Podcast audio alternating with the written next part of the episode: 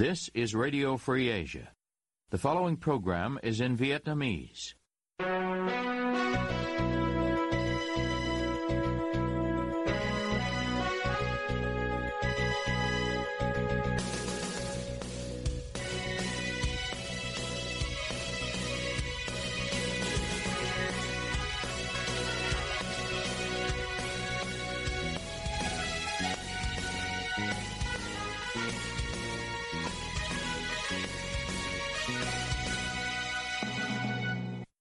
Đây là Đài Á Châu Tự Do, phát đi từ thủ đô Washington, D.C., Hoa Kỳ.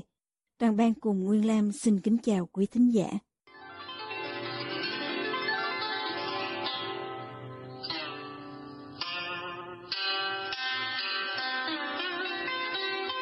Kính mời quý vị theo dõi chương trình phát thanh tối ngày 16 tháng 3 năm 2023 đang được phát trực tiếp từ lúc 9 giờ giờ Việt Nam trên trang chủ Ban Tiếng Việt Đài Á Châu Tự Do. Mở đầu cho chương trình phát thanh hôm nay, mời quý vị đến với bản tin chi tiết. Trong báo cáo thường niên công bố ngày 16 tháng 3, Tổ chức Liên minh xã hội dân sự toàn cầu Civicus xếp Việt Nam vào nhóm 7 quốc gia và vùng lãnh thổ ở châu Á có không gian đóng đối với xã hội dân sự, đồng nghĩa với việc nhà nước không tôn trọng các quyền tự do ngôn luận, hội họp ôn hòa và lập hội. Trong lần đầu tiên, không gian tự do dân sự được tổ chức quốc tế có trụ sở chính ở Nam Phi đánh giá bằng thang điểm. Việt Nam trong năm 2022 chỉ được 18 điểm, trên thang điểm 100 là hoàn toàn tự do, chỉ xếp trên 6 quốc gia vùng lãnh thổ trong tổng số 26 quốc gia và vùng lãnh thổ ở châu Á. Đó là Bắc Triều Tiên có điểm số 2, Lào điểm số 7, Myanmar và Trung Quốc cùng 12 điểm, Afghanistan 13 điểm và Hồng Kông 15 điểm. Với thang điểm trên, Việt Nam bị xếp vào nhóm tồi tệ nhất. Civicus Monitor nói trong năm 2022, chính quyền Việt Nam tiếp tục bỏ tù nhiều nhà hoạt động, nhiều nhà báo đã bị bắt và bị kết án chỉ vì vạch trần các vụ sai phạm của quan chức hoặc chỉ trích nhà nước. Chính quyền cũng đã bỏ tù nhiều người biểu tình hoặc không ngăn chặn được các cuộc tấn công chống lại họ. Ông Joseph Benedict, chuyên viên vận động cho không gian dân sự khu vực châu Á-Thái Bình Dương của Civicus, nói với Đài Á Châu Tự Do qua tin nhắn Mặc dù được bầu vào Hội đồng Nhân quyền Liên Hợp Quốc, nhưng Việt Nam đã không thực hiện bất kỳ cam kết nào trong việc tôn trọng các nghĩa vụ nhân quyền quốc tế của mình hoặc thực hiện bất kỳ cải cách nào. Theo ông Benedict, chính quyền Việt Nam tiếp tục đàn áp giới hoạt động trong năm 2022. Tuy nhiên, điều khác biệt là việc chính quyền độc đảng nhiều lần sử dụng cáo buộc ngụy tạo, trốn thuế theo điều 200 của Bộ luật hình sự để bịt miệng lãnh đạo nhiều tổ chức xã hội dân sự có đăng ký. Trong tháng 1, Tòa án Nhân dân thành phố Hà Nội kết án nhà báo Mai Phan Lợi, Chủ tịch Hội đồng Khoa học của Trung tâm Truyền thông Giáo dục Cộng đồng và luật sư Đặng Đình Bách, giám đốc tổ chức Trung tâm Nghiên cứu Pháp luật và Chính sách Phát triển Bền vững với mức án tương ứng là 4 năm và 5 năm tù giam. Cũng trong tháng này, cơ quan công an bắt giữ bà nguyễn Thị Khanh, giám đốc Trung tâm Phát triển Sáng tạo xanh Green ID, một tổ chức hoạt động nhằm góp phần thực hiện mục tiêu phát triển bền vững cho Việt Nam và khu vực sông Mekong. Năm tháng sau, người Việt Nam đầu tiên được trao giải thưởng môi trường Goldman vì các hoạt động thúc đẩy năng lượng bền vững và giảm nhiệt điện than ở quốc gia độc đảng, bị kết án 2 năm tù giam. Giữa tháng 12, Hà Nội còn bắt giữ ông Hoàng Ngọc Giao, Viện trưởng Viện Nghiên cứu Chính sách, Pháp luật và Phát triển, một tổ chức có các hoạt động nhằm góp phần nâng cao hiệu quả quản lý nhà nước thông qua các hoạt động nghiên cứu tư vấn, nghiên cứu đánh giá, nghiên cứu phản biện và tăng cường năng lực về các vấn đề chính sách, pháp luật trên các lĩnh vực phát triển kinh tế, xã hội, Bình luận về việc chính quyền Việt Nam tăng cường sử dụng cáo buộc trốn thuế để đàn áp xã hội dân sự, ông Benedict nói, đây là một xu hướng mới đáng lo ngại mà chúng tôi tin rằng đang được chính quyền Việt Nam sử dụng để cố gắng làm giảm sự chú ý của quốc tế đối với nhân quyền ở Việt Nam. Ông Benedict cho biết một trong những mối quan tâm chính của Civicus tại Việt Nam là việc bắt giữ và bỏ tù các nhà hoạt động, nhà báo và nhà phê bình theo các điều khoản mơ hồ trong phần an ninh quốc gia và trật tự công cộng của Bộ luật hình sự. Việt Nam đã trở thành nơi giam giữ các nhà hoạt động hàng đầu ở khu vực Đông Nam Á, với hơn 200 tù nhân chính trị bị nhốt trong một mạng lưới nhà tù và trung tâm giam giữ bí mật. Nhiều người đã bị giam giữ trong thời gian dài. Một số nhà hoạt động phải đối mặt với tra tấn và ngược đãi trong khi bị giam giữ và bị chuyển đến các nhà tù cách xa gia đình của họ. Báo cáo của Civicus nhắc đến các trường hợp người bất đồng chính kiến bị kết tội tuyên truyền chống nhà nước như blogger Lê Văn Dũng, tức Lê Dũng Vô Va và Bùi Văn Thuận hoặc bị cầm tù về tội danh lợi dụng quyền tự do dân chủ như Ionie, một nhà hoạt động nhân quyền người thượng đã bị kết án 4 năm tù vì viết và phổ biến ba báo cáo về vi phạm nhân quyền ở Việt Nam. Bên cạnh đó, Civicus cũng lo ngại về việc chính quyền hạn chế quyền tự do đi lại trong nước và đi ra nước ngoài của người hoạt động, blogger, người bất đồng chính kiến và thành viên gia đình của họ, bao gồm cả việc chặn họ tại các sân bay và cửa khẩu. Chính quyền cũng đã quản thúc tại gia vô thời hạn, sách nhiễu và các hình thức giam giữ khác đối với người hoạt động. Nhà chức trách ở nhiều địa phương đã sử dụng nhiều biện pháp khác nhau để quản thúc tại gia, bao gồm bố trí nhân viên an ninh mặc thường phục ngồi canh bên ngoài nhà, khóa nhà của những người bất đồng chính kiến bằng ổ khóa, dựng rào chắn và các rào chắn vật lý khác và huy động côn đồ để đe dọa. Ông Benedict cho biết trong năm 2022, chính phủ Việt Nam nỗ lực siết chặt hơn nữa sự kiểm soát của mình đối với các luồng tin tức và thông tin trực tuyến. Điều này bao gồm các quy tắc để giới hạn những tài khoản mạng xã hội có thể đăng tin tức, các quy tắc về thiết lập cơ sở pháp lý để kiểm soát việc phổ biến tin tức trên các nền tảng như Facebook và YouTube. Hơn nữa, chính phủ thắt chặt kiểm soát thông tin các nền tảng truyền thông xã hội, yêu cầu nhà cung cấp dịch vụ phải xóa thông tin sai lệch và tin giả trong vòng 24 giờ sau khi các cơ quan có thẩm quyền của Việt Nam gửi yêu cầu. Chính phủ cũng ban hành một nghị định mới để thắt chặt hơn nữa các quy tắc an ninh mạng và kiểm soát người dùng Internet trong nước bằng cách ra lệnh cho các công ty công nghệ lưu trữ dữ liệu của người dùng tại Việt Nam và thành lập văn phòng địa phương. Mối quan tâm thứ ba của Civicus là việc nhà cầm quyền ở nhiều địa phương của Việt Nam trấn áp các cuộc biểu tình ôn hòa. Nhiều người biểu tình tiếp tục bị bắt và bỏ tù vì phản đối các dự án phát triển. Theo báo cáo vào tháng 3, hơn 100 nông dân đòi quyền sở hữu đất đai của họ ở thị xã Điện Bàn, tỉnh Quảng Nam đã bị những kẻ mặc thường phục tấn công và đánh đập trong khi cảnh sát đứng nhìn và từ chối can thiệp. Vào tháng 12, một tòa án ở Nghệ An đã kết án 7 người vì tội chống người thi hành công vụ trong một cuộc biểu tình phản đối việc phá rỡ một con đường chạy qua giáo xứ Bình Thuận. Phóng viên gọi điện cho Bộ Ngoại giao Việt Nam để đề nghị bình luận về báo cáo của Civicus, nhưng không ai nghe máy. Đài Á Châu Tự Do cũng chưa nhận được phản hồi của cơ quan này qua email. Báo cáo của Civicus đánh giá và theo dõi các quyền tự do cơ bản ở 197 quốc gia và vùng lãnh thổ trong khu vực châu Á, 8 quốc gia bị đánh giá là có không gian xã hội dân sự bị kiềm chế và 7 quốc gia bị xếp hạng cản trở. Không gian dân sự ở Nhật Bản, Mông Cổ và Hàn Quốc được đánh giá là thu hẹp, trong khi Đài Loan vẫn là quốc gia duy nhất được đánh giá là mở với điểm số 81. Giám đốc Trung tâm đăng kiểm xe cơ giới 8502D, ông Lê Tự Trị, vào ngày 16 tháng 3 bị bắt và bị khởi tố với cáo buộc nhận hối lộ. Trong vụ án này, cơ quan cảnh sát điều tra thuộc công an tỉnh Ninh Thuận còn khởi tố cấm đi khỏi nơi cư trú đối với hai ông Nguyễn Văn Tuấn Dân và Dư Văn Minh về tội đưa hối lộ. Theo Công an tỉnh Ninh Thuận, ông Lê Tự Trị đã nhận tiền của hai ông Nguyễn Văn Tuấn Dân và Dư Văn Minh để chỉnh sửa thông số kỹ thuật chiều cao, tải trọng đối với các ô tô trên chương trình theo dõi từ xa của Cục Đăng kiểm Việt Nam. Trong diễn biến liên quan tại Phú Yên, vào ngày 15 tháng 3, cơ quan cảnh sát điều tra thuộc công an tỉnh này công bố quyết định khởi tố vụ án hình sự nhận hối lộ xảy ra tại trung tâm đăng kiểm xe cơ giới Bách Việt, ký hiệu 7802D ở xã Suối Bạc, huyện Sơn Hòa. Cơ quan cảnh sát điều tra cho biết, từ năm 2020 đến 2022, cán bộ trung tâm đăng kiểm xe cơ giới Bách Việt đã nhận hối lộ của các chủ xe hàng trăm triệu đồng trong quá trình tiếp nhận xe đến đăng kiểm. Ngoài biện pháp khởi tố vụ án, cảnh sát điều tra thuộc công an tỉnh Phú Yên đã tống đạt lệnh triệu tập đối với những người liên quan để làm rõ vụ việc. Bộ Công an Việt Nam và Công an các tỉnh thành đến nay đã khởi tố hơn 400 lãnh đạo, đăng kiểm viên tại 70 đơn vị đăng kiểm xe cơ giới. Số này bị khởi tố, bị bắt theo các cáo buộc vi phạm tội, nhận hối lộ, đưa hối lộ, môi giới hối lộ, giả mạo trong công tác, sản xuất, mua bán, trao đổi hoặc tặng cho công cụ, thiết bị, phần mềm để sử dụng vào mục đích trái pháp luật, xâm nhập trái phép mạng máy tính, mạng viễn thông hoặc phương tiện điện tử của người khác Cục trưởng Cục Đăng kiểm Việt Nam Đặng Việt Hà và nguyên Cục trưởng Trần Kỳ Hình bị bắt vào tháng 1 vừa qua.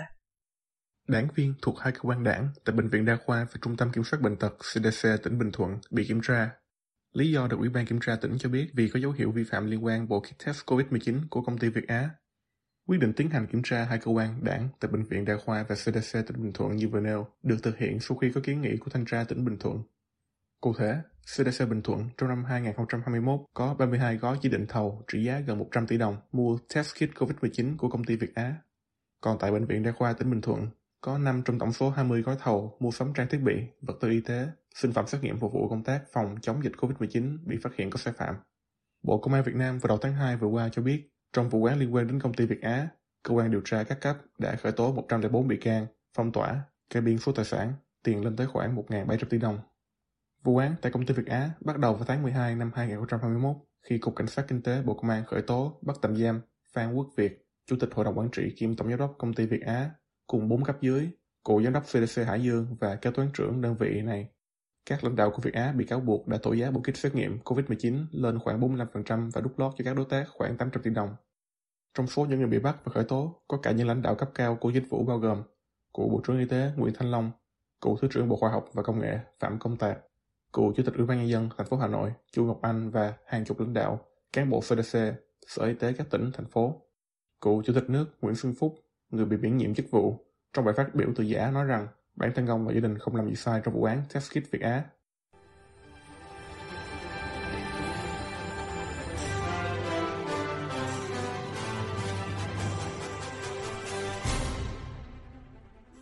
Quý thính giả đang theo dõi chương trình phát thanh của Đài Á Châu Tự Do.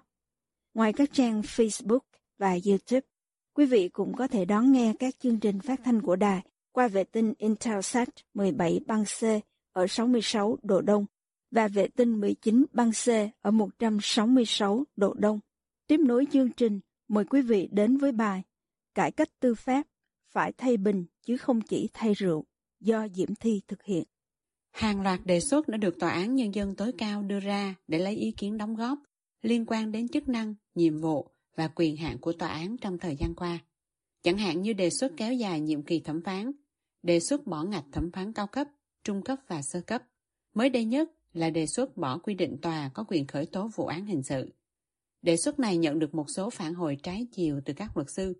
Có người cho là nên bỏ, có người lại cho là nên giữ. Luật sư Hà Huy Sơn nêu quan điểm của ông. Trong luật thì cũng có cái quy định về tòa án trong cái quá trình giải quyết vụ án. Yeah. Dạ. Nếu mà thấy có cái dấu hiệu vi phạm về trách nhiệm hình sự ấy, có dấu hiệu tội phạm ấy, thì có quyền uh, ra quyết định khởi tố. Nhưng mà uh, cái quyền điều tra ấy, thì tòa lại không có cái cơ quan điều tra. Yeah. Dạ. Nên uh, luật quy định như vậy thì nó cũng không không thực tế lắm và yeah. nếu mà sau khi quyết định khởi tố thì cái việc điều tra ấy lại chuyển cho cơ quan điều tra có thể là bên uh, bộ công an hoặc là bên uh, bộ quốc phòng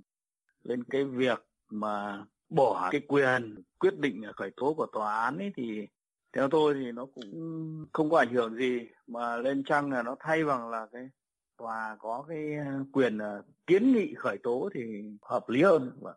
Luật sư Đặng Trọng Dũng thì có nhận định. Uh, đề xuất thôi chứ bởi vì nếu có là phải làm lại luật chứ không có thể chứ không phải ở tòa án tối cao có quyền làm những chuyện đó được. Thành ra đã là cái quy định tòa án nó vẫn có quyền khởi tố. Đó là trường hợp rất là hãn hữu. Tôi nghĩ rằng là với cái hoàn cảnh Việt Nam á, thì ờ, cái điều này để cho nó có một cái ờ, điểm đặc biệt để mà án nó, nó phát hiện ra một cái tội phạm ở dưới mà họ có thể là không biết hoặc là chưa điều tra tới nơi đến chốn và và qua kết hỏi mới phát hiện ra được thì thì tòa án nhanh chóng nó làm cái chuyện đó thì tôi nghĩ là cũng cũng ok chứ không phải là không. Một luật sư không muốn nêu tên ở thành phố Hồ Chí Minh nói với RFA. Với đề xuất bỏ quy định tòa có quyền khởi tố vụ án hình sự thì tôi gọi đó là một quy định chết. Bởi khi tòa khởi tố vụ án mà bên cơ quan điều tra họ không làm hay họ hợp tác nhưng khi đưa qua viện kiểm sát họ không phê chuẩn thì tòa cũng thua tòa án đâu thể vừa khởi tố, vừa điều tra lại vừa xét xử được. Tuy nhiên, quy định này nó giống như một hình thức răng đe cho ngành công an, điều tra và viện kiểm sát. Tức là nếu bỏ lọt tội phạm mà tòa phát hiện ra, tòa vẫn có quyền khởi tố tại tòa. Nó mang tính hình thức để không có sự thỏa hiệp giữa các cơ quan tiến hành tố tụng. Tôi thấy đó là điều hợp lý, nhưng mà tòa chỉ nên kiến nghị thôi, không nên tự khởi tố ngành tư pháp Việt Nam đã qua nhiều lần sửa đổi. Tháng 6 năm 2005, Bộ Chính trị Đảng Cộng sản Việt Nam ban hành nghị quyết số 49 về chiến lược cải cách tư pháp đến năm 2020. Tháng 10 năm 2022, Ban chỉ đạo cải cách tư pháp Trung ương họp phiên họp thứ hai năm 2022 thảo luận về đề án xây dựng tòa án điện tử ở Việt Nam đáp ứng yêu cầu cải cách tư pháp đến năm 2030, định hướng đến năm 2045 và báo cáo thực hiện đề án về cơ sở vật chất, bộ máy, cán bộ và lộ trình cụ thể thực hiện việc ghi âm hoặc ghi hình có âm thanh việc hỏi cung bị can theo quy định của Bộ luật tố tụng hình sự năm 2015 của Đảng ủy Công an Trung ương. Trước đó vài tháng, Cổng thông tin điện tử cơ quan thanh tra của chính phủ đưa dự thảo pháp lệnh xử phạt vi phạm hành chính đối với hành vi cản trở hoạt động tố tụng. Theo đó, hành vi được cho là cản trở hoạt động tố tụng được liệt kê là nhà báo hay người nào tham dự phiên tòa mà ghi âm, ghi hình hoặc livestream hội đồng xét xử hay người tham gia tố tụng mà không được sự đồng ý của chủ tọa phiên tòa có thể bị phạt, bị thu hồi tư liệu, tài liệu, hình ảnh. Một số luật sư cho rằng để thay đổi ngành tư pháp Việt Nam cho tốt hơn thì phải thay đổi rất nhiều thứ chứ không thể bưng những quy định, điều luật của quốc tế vào là phù hợp vì thể chế chính trị Việt Nam khác hẳn các nước dân chủ. Luật sư ẩn danh ở thành phố Hồ Chí Minh nói với RFA sáng ngày 2 tháng 3 năm 2023. Áp lực của thế giới yêu cầu Việt Nam phải cải cách tư pháp để phù hợp với các công ước mà Việt Nam đã ký kết. Nhưng bê nguyên si các điều luật tiêu chuẩn quốc tế về Việt Nam thì đâu có phù hợp. Phải sửa lại luật dân sự, hình sự rất nhiều. Cái mô hình tố tụng của Việt Nam theo mẫu của Liên Xô trước đây, chứ không theo thế giới tự do. Thành bây giờ có chạy theo thế giới tự do thì cái bình cũ, rượu mới cũng không giải quyết được gì hết. Phải thay cái bình. Có nhiều quy định tụi tôi cũng góp ý. Họ cũng bỏ vô luật nhưng không áp dụng thực tế như quyền im lặng, quyền quay phim chụp ảnh khi hỏi cung. Họ chỉ làm cho có thôi. Còn với luật sư Đặng Trọng Dũng, ngành tư pháp Việt Nam những năm qua có một điều luật mà ông gọi là tiến bộ, nhưng lại không có hướng dẫn nào để thi hành, cho nên các luật sư còn mù mờ, chưa thông lắm. Đó là trong luật hình sự tố tụng mới, luật sư và kiểm sát viên có quyền thỏa thuận với nhau về tội danh của người bị truy tố, có thể khuyến khích họ nhận tội để được giảm án chẳng hạn. Điều luật này giống như ở các nước có nền tư pháp độc lập. Ông đề nghị có những văn bản hướng dẫn cụ thể để thực hiện. Ông nói thêm. Thẩm phán khi mà về hưu, khi mà rời khỏi vị trí hoặc là tất cả những cái người tiến hành tố tụng điều tra viên hoặc thẩm phán thì có quyền nghĩa là xin vào làm luật sư mà không phải qua à, thi vào luật sư hoặc là có thời gian thực tập nghĩa là họ chuyển chuyển hóa ngay trở thành luật sư một cách dễ dàng ôm theo tất cả những nghiệp vụ của tòa án tất cả nghiệp vụ của điều tra để đi hành nghề luật sư đáng nhẽ là những cái thẩm phán đó thì phải năm hoặc là 10 năm sau khi rời khỏi cái vị trí thẩm phán hay vị trí của những người tiến hành tố tụng thì mới được quyền hành nghề luật sư và phải thi vào luật sư chứ không phải tự nhiên Điều luật sư Đặng Trọng Dũng vừa nói từng được chánh án Tòa án Nhân dân tối cao Nguyễn Hòa Bình đề cập đến tại phiên thảo luận tại Quốc hội vào tháng 11 năm 2022. Ông Bình cho biết áp lực công việc của tòa án rất lớn, số lượng thẩm phán chưa đủ nhưng nhiều người đã nghỉ việc trong năm 2022. Ông thống kê có khoảng 1.000 thẩm phán đã nghỉ việc. Một số người mà RFA trò chuyện nhận định rằng nền tư pháp Việt Nam hiện nay là một nền tư pháp không đúng chuẩn mực quốc tế do không có tam quyền phân lập. Hầu hết các thẩm phán đều xuất thân là giới công an. Có thể dẫn chứng ông Nguyễn Hòa Bình, chánh án tòa án nhân dân tối cao hiện nay từng là thiếu tướng công an. Ông Trương Hòa Bình, cựu chánh án tòa án nhân dân tối cao, từng công tác tại phòng an ninh công an thành phố Hồ Chí Minh, từng giữ chức cục phó cục an ninh văn hóa. Ông Lê Minh Trí hiện đang là viện trưởng viện kiểm sát tối cao, cũng từng là phó trưởng ban nội chính trung ương.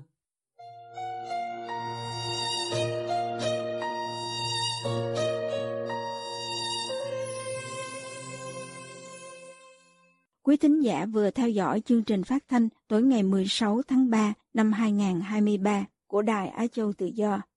Ứng dụng tin mới RFA trên điện thoại thông minh và podcast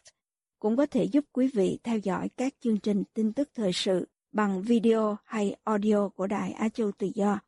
Quý vị quan tâm đến chương trình, xin gửi email về địa chỉ vietweb avong rfa.org. Toàn ban cùng Nguyên Lam cảm ơn quý vị đã đến với chương trình và hẹn gặp lại quý vị vào chương trình ngày mai. You have been listening to Radio Free Asia.